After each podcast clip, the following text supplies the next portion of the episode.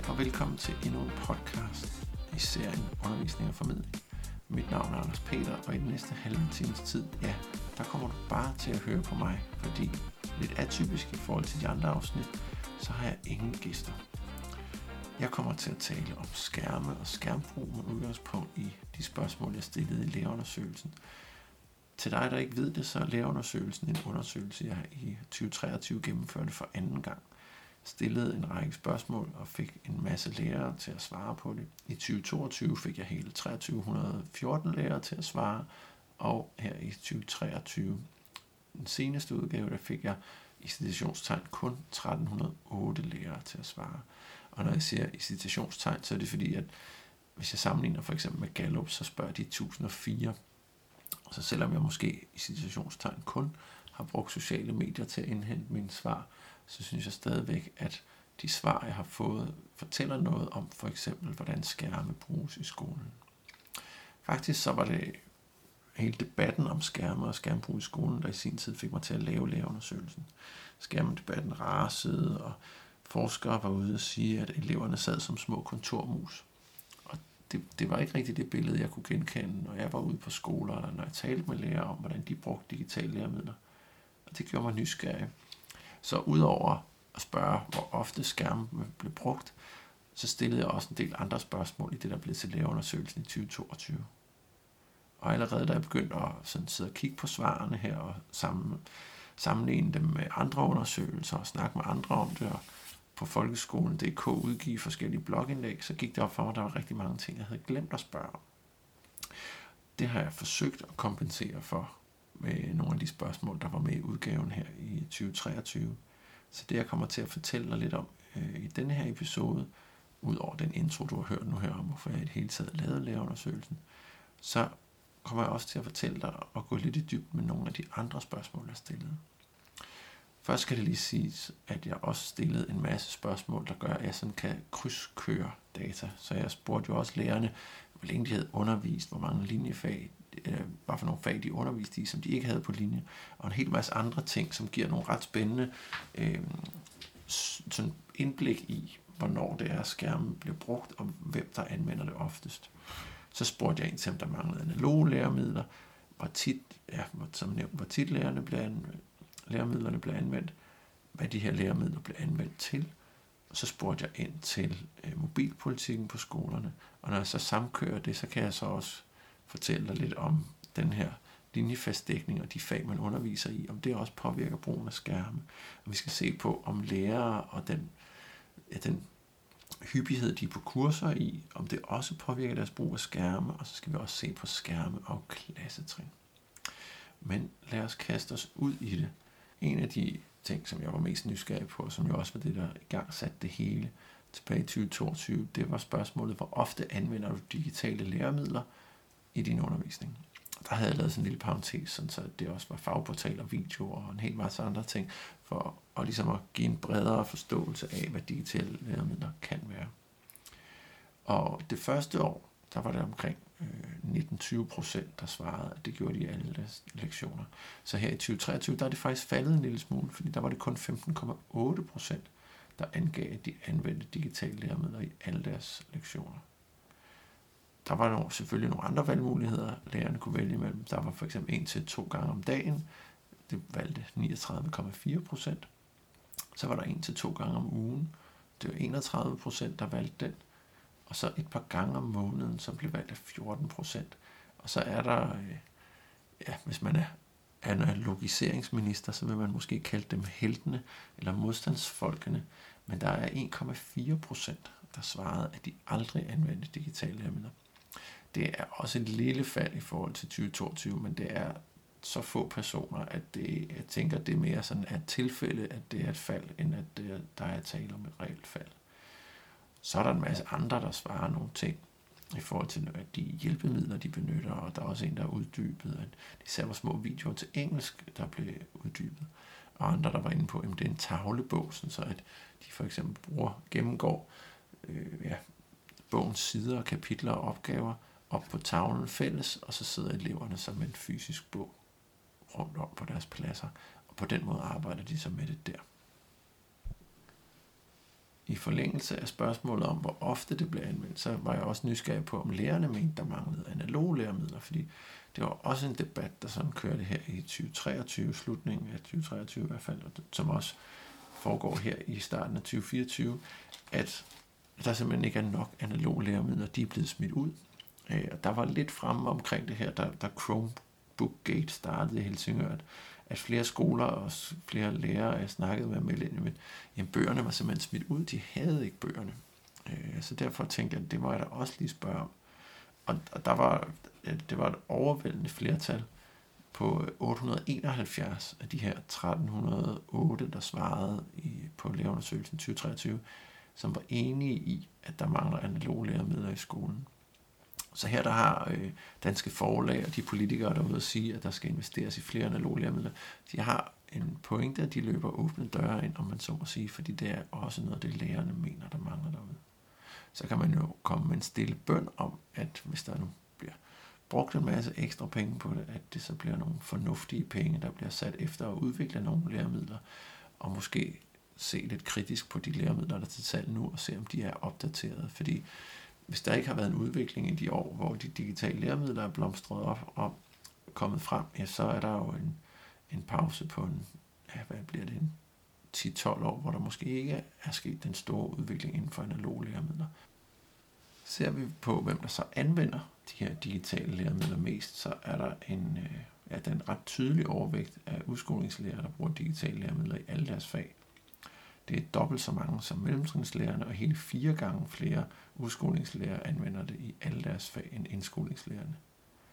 Og generelt så har mulighederne med færre gange, det er dem, der får flest stemmer blandt indskolingslærerne, på nær muligheden aldrig, hvor der faktisk er dobbelt så mange udskolingslærer som indskolingslærer, der har valgt muligheden. Men igen, der var kun 18, der valgte den her mulighed, så, så der kan være mere tale om tilfældigheder end en tendens. Men det var måske noget, som både du og jeg havde kunne gætte os frem til, at det er nok primært i udskolingen, at digitale læremidler anvendes.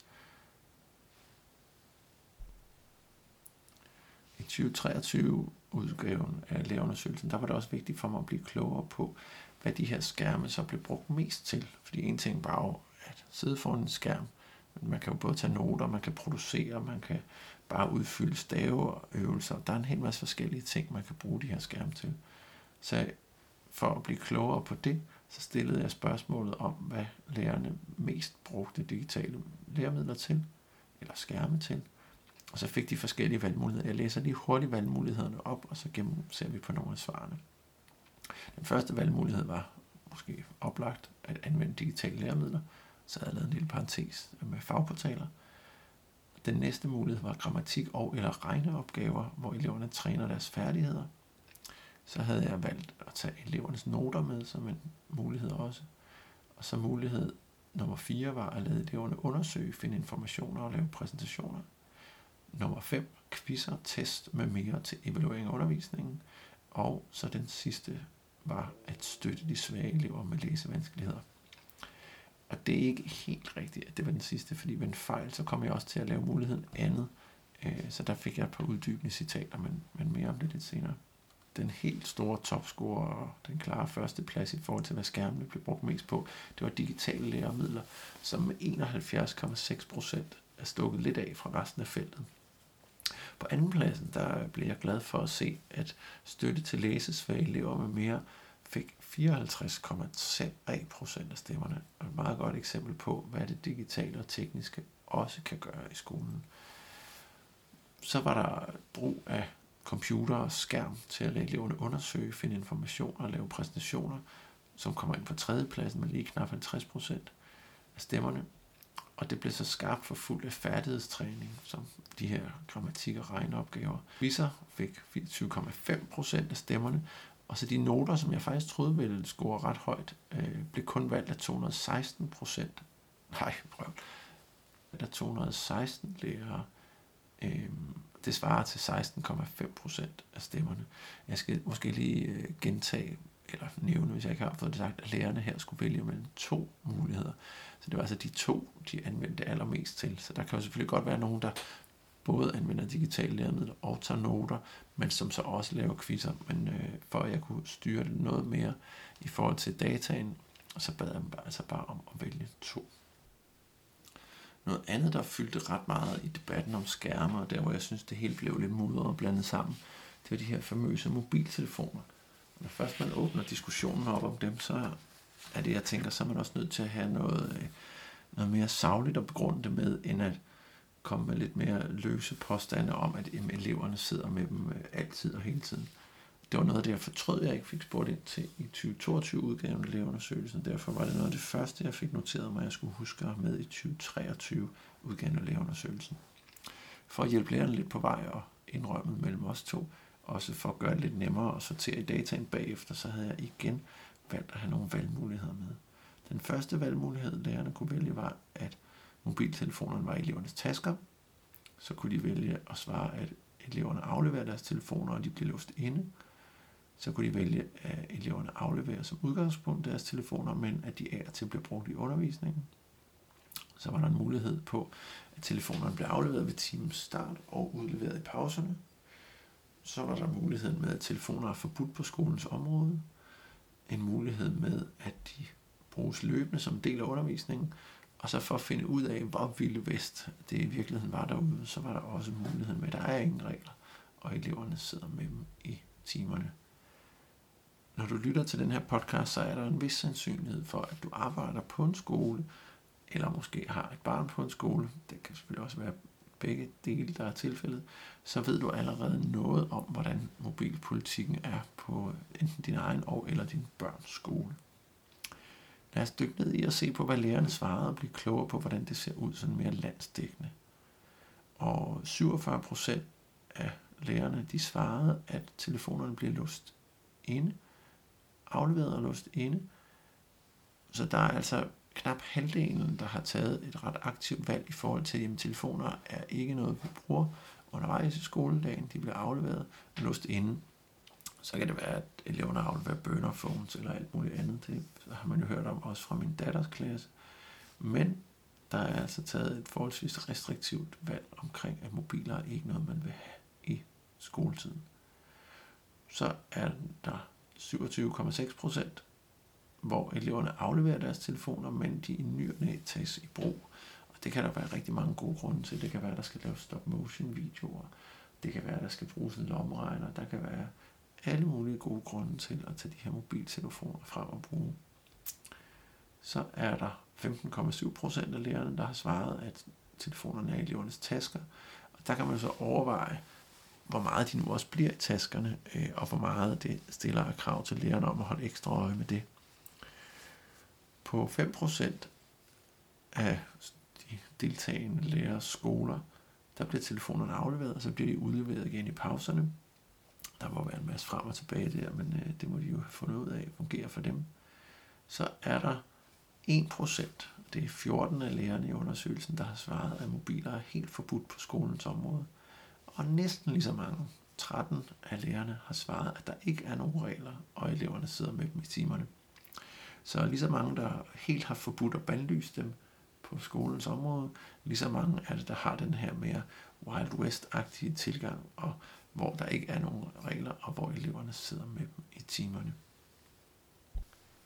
Og når vi er ved det med låses inde i timerne, så nævnte jeg jo tidligere, at jeg var kommet til at have sådan en anden øh, mulighed i forhold til det med, hvad skærmene bruges til. Og der har jeg gemt et citat til her, fordi det passer egentlig også ret godt i forlængelse af, hvordan nogle lærere svarede i forhold til det med mobiltelefoner. Det er en lærer, det er jo anonymt, fordi at, øh, ja, jeg kan ikke se, hvem der har svaret hvad. Men jeg gætter på, at det er en mellemtrin eller udskolingslærer, der siger, at efter min mening burde PC også låses inde og kun tages ud ved undervisningsbrug. Opstart af timen ved 4. til 9. klasse besværliggøres meget på grund af børnenes afhængighed. Det er en hård kamp om at få alles opmærksomhed. Og netop det her med opmærksomheden var noget af det, jeg var nysgerrig på. Fordi det er jo det, som både mobiler og skærme bliver klandret for, at elevernes opmærksomhed forsvinder. Så kan man jo tale meget længe om klasseledelse og indre og ydre motivation og algoritmer og en hel masse andre ting, som påvirker eleverne. Øh, man kan også indvende, at da jeg var barn og gik i skole, hvor vi ikke havde så mange computere, der havde vi også nogle gange svært med at koncentrere os. Øh, men alt det, det vil jeg lade være op til dig at tolke på, debattere med kollegerne og en hel masse andet. Lige nu så vil jeg bare fortælle dig, hvad lærerne svarede på mit spørgsmål, eller min påstand om, at det er svært at styre elevernes koncentration, når de arbejder på en computer. Mulighederne var uenige, enige, og den mere klassiske, sådan lidt midt imellem, ved ikke. Og for at blive ved den øh, sidste, så var der faktisk 15 procent, der svarede, at jamen, de ved ikke rigtigt, om elevernes koncentration er sværere at styre, når de arbejder på computer. Det mener 55,7 procent til gengæld, at det er. Så det må siges at være et, et pænt stort flertal, der mener, at jamen, det er sværere at styre elevens koncentration. Og der kan jo også være så mange andre ting, der lokker og frister. Og igen, det er en diskussion, man kan tage i forhold til firewalls og ja, en hel masse andre ting. Men en af grundene var til, at jeg spurgte ind til, hvad skærmene blev brugt til, var netop også for at blive klogere på, jamen er der noget i forhold til det her med koncentrationen, i forhold til hvad vi bruger dem på, fordi jeg ville måske også have svært ved at koncentrere mig, hvis jeg skulle sidde 45 minutter med salgrettende opgaver på en skærm, så kunne det da godt være, at der kom et andet browservindue op en gang imellem, eller et eller andet andet. Det efterlader lige knap 30% af lærerne, som er uenige og ikke synes, at det er sværere at styre elevernes koncentration. Og det kunne være sjovt at høre dem, hvordan de gør, og hvorfor de ikke oplever det, i forhold til det, det store flertal, der oplever det. Men igen, det er jo ikke noget, jeg har spurgt ind til, så det er noget, øh, der forhåbentlig vil komme frem i nogle debatter. Du kan jo stille spørgsmålet til dine medarbejdere eller dine kolleger, og så høre, hvad de svarer. Og hvis der er nogle af dem, der også er uenige i påstanden her, så er der lagt op til en god dialog, hvis du altså er enig i påstanden, ja, eller omvendt. Det var sådan en forholdsvis kort gennemgang af de sådan mere rå data i forhold til de spørgsmål, jeg stillede og svarene på dem. Som jeg var inde på introen, så var noget af det, jeg legede med i forhold til dataen, jeg stadig leger med, det er også at samkøre noget af det her, se på for eksempel fag, der bliver undervist i, og linjefagskompetence i forhold til for eksempel skærme øh, og en masse ting. Men, men hvis vi bliver ved den, så var det også noget af det, hvor at der faktisk i 2022 undersøgelsen var en stor tendens til, at jo flere fag man ligesom undervist i, uden at have på linje, jo mere anvendt man også digitale læremidler. Og når jeg kigger på tallene for her 2023, så kan jeg faktisk ikke se, at der er sådan nogle sådan signifikant øh, nogle udslag der, der, der viser, at så bliver det anvendt oftere, øh, hvad man jo måske kunne have troet, men det er faktisk ikke tilfældet her. En anden ting, hvor jeg har samkørt data, det var i forhold til anvendelsen af digitale læremidler, og om lærerne havde været med til at vælge læremidler selv. Her kunne lærerne øh, vælge mellem tre muligheder. De kunne vælge, at de havde været med til at vælge læremidler i alle fag, at de havde været med til at vælge læremidler i nogle fag, eller de slet ikke havde været med til at vælge læremidler.